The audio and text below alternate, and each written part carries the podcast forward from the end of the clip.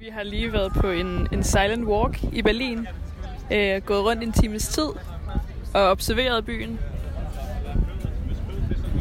Okay.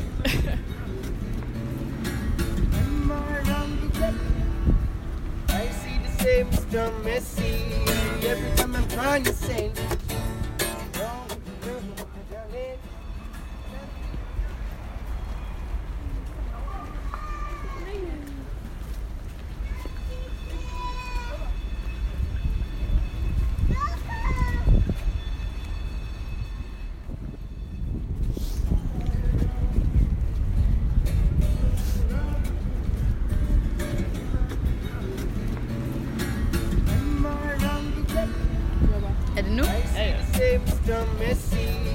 Vi har lavet silent walk i dag. Og det var dejligt.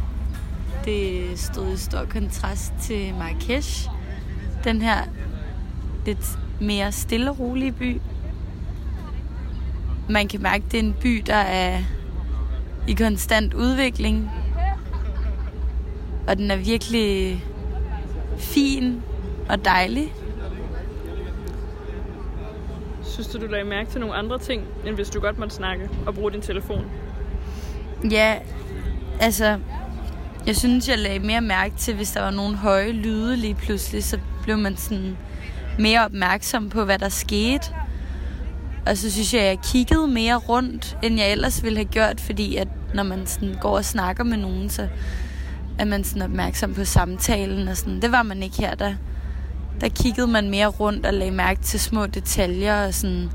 For eksempel inde i den der kirke, så lagde jeg mærke til, at der var sådan Illuminati-ting. Der var der også flere, der lagde mærke til det.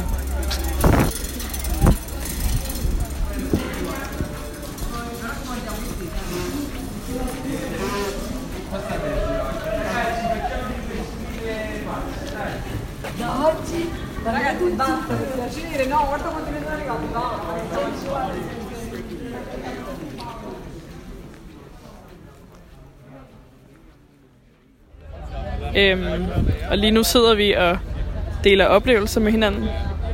Taler om, hvordan det var at kun at bruge øjne og ører.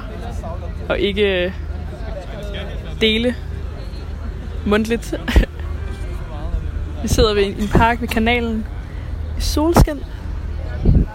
Og skal finde ud af, hvor vi skal spise aftensmad. For alle er lidt sultne. Det var dagens podcast fra Berlin. Dag 1. Hvordan stopper den? Det var min.